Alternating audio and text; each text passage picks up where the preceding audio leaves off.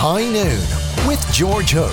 News Talk 106 to 108. Now, it is that time of the week. It is Thursday, which means that it is Essential Songs. And I'm joined now, as ever, of course, by Bill Hughes, who's going to talk to me about a song that I have to say I might not have considered an essential song myself, but he's going to tell me why I'm wrong. Bill, you're very welcome to the programme.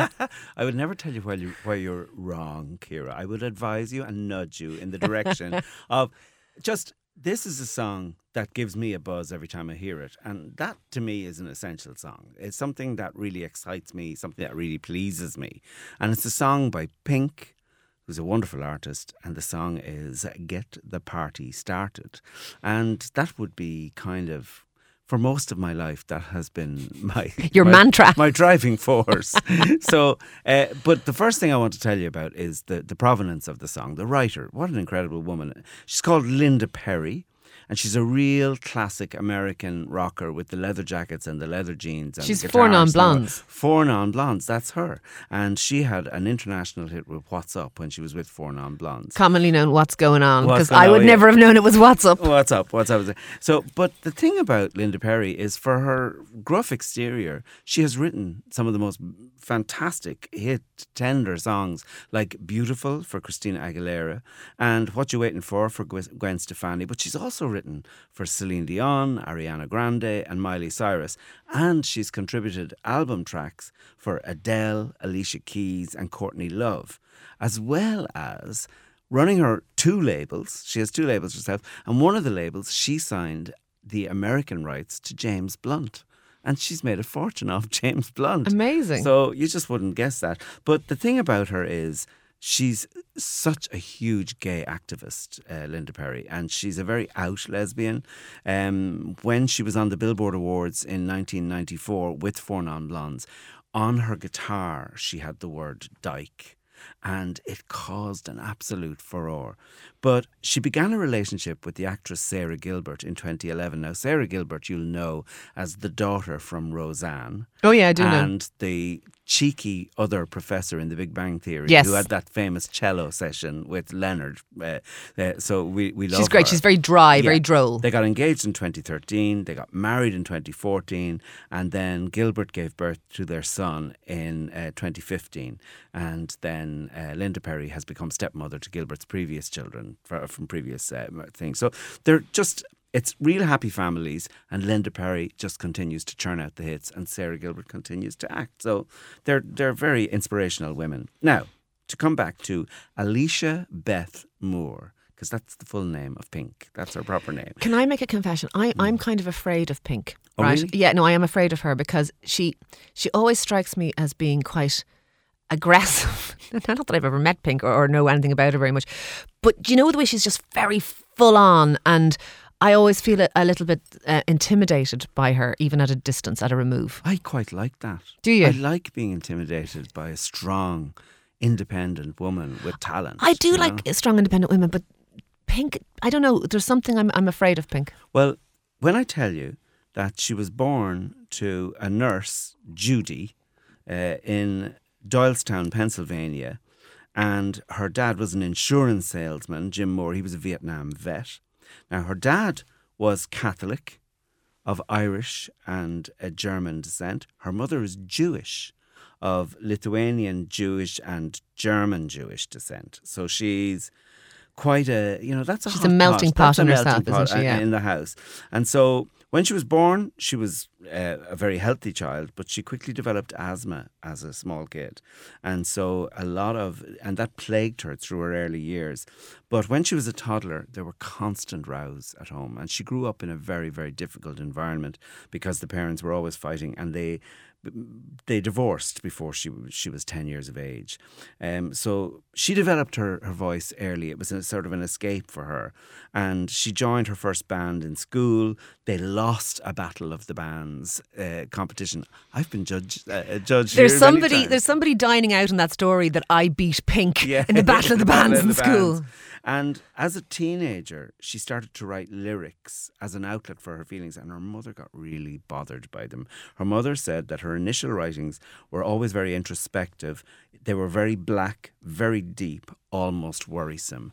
and I think the mother thought she was going to self harm, and this was, you know, a, a, a big concern. So anyway, her independent spirit was forged early because aged 14 she started performing in the clubs in Philadelphia at like at 14 um, and her nickname Pink came from Mr Pink in Reservoir Dogs No way. it was yeah so it wasn't a very it was a mean nickname initially Because she was kind of tough. yeah, so she but she made the best of it, and she says herself that you know she went through phases from skateboarder to hip hopper to rave child to lead singer in a band. I did it all and all at the same time. Time, she says, but at sixteen she formed a group uh, with two other friends, an R and B group called Choice. They were two teenage girls. Um, they got a single off to a record company. It was uh, L.A. Reid heard the, the record, flew them out to Atlanta, signed them because they were all under 18. Their parents had to co sign, uh, put them in the studio, put a fortune behind them, and then decided the album was crap. There were Christmas drinks. At the Christmas drinks, L.A. Reid, he took Pink aside, gave her an ultimatum. He said, go solo or go home. And Wow, okay. So she went home and then, but before she went, she signed the solo deal. And the solo deal then led to the first album. The first album, she was forced to work with people and it was a hodgepodge. It still managed to go double platinum in the States. And, and so for the second album, Misunderstood, Yeah. she said, I want to have more artistic control. And the second album has, to date, gone on to sell 15 million copies. Holy moly. So she's really done it. Huge. So I think maybe we should hear the song. Oh, yeah, let's. Just get into it. So, yeah, let's get the party started with Pink, I think.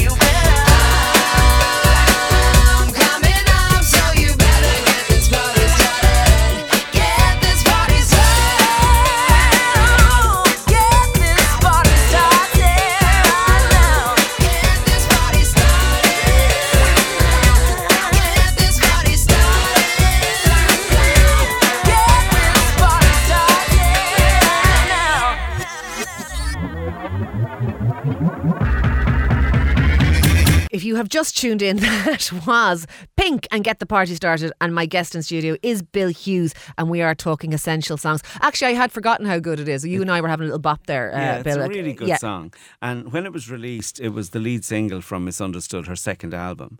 And like it went up the Billboard chart. It became a worldwide hit. It was number one in Australia. Here in Ireland, it was number one. In New Zealand, Romania, Spain, and spent four weeks at the top of the European Hot 100 singles. And then uh, it went on to win the best video at the MTV Video Music Awards in uh, 2002. And um, it, it just there was something about it that radio suddenly embraced her because at this stage a lot of people didn't know who she was. Um, when Moulin Rouge the movie came out and they released uh, Voulez-vous coucher avec moi uh, Lady Marmalade and it, it, it was Patti LaBelle and Christina Aguilera and this young one uh, Pink. And people were going, Who is she? Who is she? She'd already had an album that had performed quite well, but nobody knew. And then with the wave that came after it with Misunderstood and uh, Get the Party Started, but also from this album, Just Like a Pill. And Just Like a Pill was a massive hit worldwide. And it really sort of told people, I'm here. So in 2002, she headlined a tour of America and Europe and Australia. It was called the Party Tour. And it was a huge hit. Um, but there's so much about her. She was pushing boundaries, even when you say just like a pill, or even that expression "I'm coming up," which is sort of drug talk. Yeah. That if we if we, if we transport our head back 16 years to the early 2000s, there was a big rave scene. People were taking drugs and people, but you didn't hear much about that in mainstream pop music. That was kind of which was still a little bit sanitized and, and a, a bit like punk, Yeah. maybe a, a generation and a half before. You wouldn't have heard that kind of thing. This- th- she was kind of boundary pushing, wasn't she? But can I tell you, this was one of the biggest worldwide hits. The week News Talk came on air. the first time News Talk came on air back in 2002. So it was it was around then. So we have to sort of cast our Yeah, yeah. minds back to Different time, they- really. Yeah, it was a different time. And then she did a very brave thing. She wrote a song, "Dear Mr. President," and it was an open letter to George Bush. And do yourselves a favor, listeners. Uh, look up "Dear Mr. President" by by Pink. Find it on YouTube. Find it somewhere and listen to it. It is such a strong. Uh, and, and I think somebody needs to write it at the moment to dear Mr. Trump. Uh, it's it, it was the same kind of um, plea from the Bush is looking cri de cœur. practically benign Oh, by yeah, comparison, isn't yeah, he? Absolutely. So um, the thing about Pink is that she's always pushed boundaries. And but I want to tell you about her marriage. she's very funny. She met the professional motocross uh, rider K- Carey Hart back in 2001. Now there were always uh, whispers about because when she was working on this album, Misunderstood, she moved in with Linda Perry, who was such an out lesbian at the time, and she moved in because they were going to write the album together and write most of the album together. So everybody assumed, you know, which is an awful thing that the world I, I probably like assumed myself, Yeah. but but she had an image that was was probably yeah, in keeping butch. with that. Yeah, a, li- a little bit. butch, but she's just yeah. There's something about her. But at the 2001 X Games, she met this guy, uh, Carey Hart, in Philadelphia. Uh, they they got together, split up in 2003. Then in 2005, when he was in the Mammoth Lakes motocross race, she was supposed to be assisting in the race. She was down in the pits, and she wrote, "Will you marry me? I'm serious" on a pit board and put it out. And he initially didn't notice because he continued on for another lap. But when he did notice, he veered off the track and accepted right there and then. And then she said, "Get back out there and finish the race. I don't want to marry a loser." So, so she's like quite something. She is quite something. Yeah, and they got married in 2006, and then.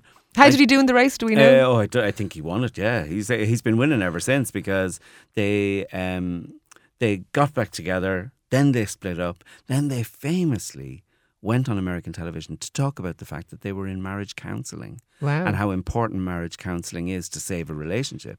And so they then came back onto the Ellen DeGeneres show and said, uh, not only has the marriage counselling worked, and not only are we back together, but we're actually expecting a baby. And so they had their first child um, back in 2010.